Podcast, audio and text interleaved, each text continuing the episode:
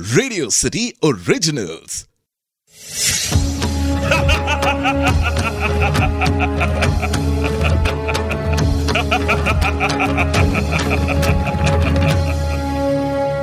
मैं हूँ दशानन रावण।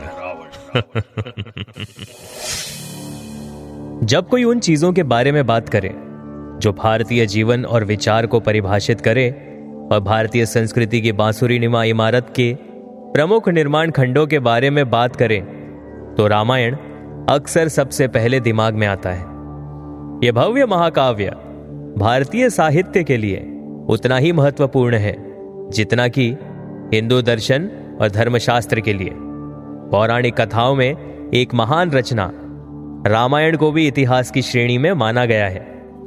दुनिया भर के भारतीय समुदाय में इसकी व्यापक लोकप्रियता और व्यापक प्रासंगिकता को कम करके आंका नहीं जा सकता।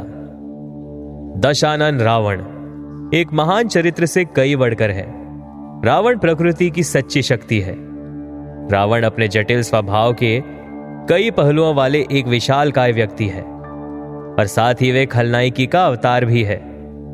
निसंदेह वे एक राक्षस थे। उन्होंने सत्ता और राजत्व की राह पर ढेर सारी गलतियाँ और पाप किए। एक समर्पित और धर्मपरायण महिला का अपहरण किया, जो एक अनुकरणीय राजकुमार की पत्नी थी, और सर्वशक्तिमान भगवान विष्णु का मानव अवतार थे। और इतिहास में, जैसे अन्य राक्षसों ने सत्य को देखने से इनकार कर दिया, वैसे ही यहाँ भी हुआ था। हालाँकि रावण में इससे कई अधिक बातें हैं, जो नज़र आती है। रावण आधे ब्राह्मण और आधे राक्षस थे। उनका जन्म पुलत से मुनि के बेटे विश्रवा और कैकसी से हुआ था। कैकसी राक्षस वंश से थी। रावण के दस सिर और बीस भुजाएँ थी। उन्होंने अपने सौतेले भाई कुबेर से लंका का राज्य व सिंहासन छीन लिया। अंततः तीनों लोकों स्वर्गलोक, पृथ्वीलोक और पाताल लोक इसके रावण स्वामी बन गए। अपनी प्रचंड सैन्य शक्तियों और ब्रह्मा के वरदानों से लैस होकर रावण अजय हो गए थे। रावण एक महान विद्वान और कुशल राजनीतिज्ञ थे। वे एक विद्वान ब्राह्मण थे, जिन्हें चार वेदों और छह शास्त्रों की पूरी पकड़ थी और जिसका प्रतीक उनके दस सिर थे। वे भगवान शिव के सबसे प्रबल भक्त थे और उन्होंने ही शिव तांडव स्तोत्र की रचना की थी और वे वीणा के भी ज्ञाता थे। इस बात से इनकार नहीं किया जा सकता कि व्यापक रूप से स्वीकृत रामायण कथा में रावण केंद्रीय बुरा आदमी था।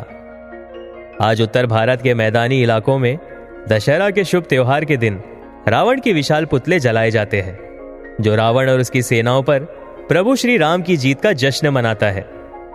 यह अनुष्ठान और रावण की महाकाव्यात्मक हार अंततः बुराई पर अच्छाई की पूर्ण विजय का प्रतीक बन गई है। जैन और बौद्ध दोनों रामायणों में रावण को न केवल एक प्रतिद्वंदी के रूप में चरित्रित किया गया है, बल्कि एक महान आध्यात्मिक आत्मा, ज्ञान की खोज के लिए समर्पित, भावनाओं पर राजसी आज्ञाओं से संपन्न, एक ऋषि और एक जिम्मेदार शासक के रूप में भी चरित्रित किया गया है। थाई राम कीर्ति या रामकीन भी रावण की वंशावली और कारनामों पर अधिक ध्यान देने के साथ इसी तर्ज पर चलती है। वास्तव में, भारत के कुछ हिस्सों में विशेष रूप से दक्षिण भारत, श्रीलंका और बाली में ऐसे मंदिर हैं जहाँ रावण की पूजा की जाती है। इसके अलावा शिव के साथ उनके जुड़ाव ने कई प्रसिद्ध शिव मंदिरों में भी उनके लिए जगह बना दी है। तो ये थी रावण से जुड़ी हुई कुछ बातें। आप सुन रहे थे Dashanan Ravan only on radio city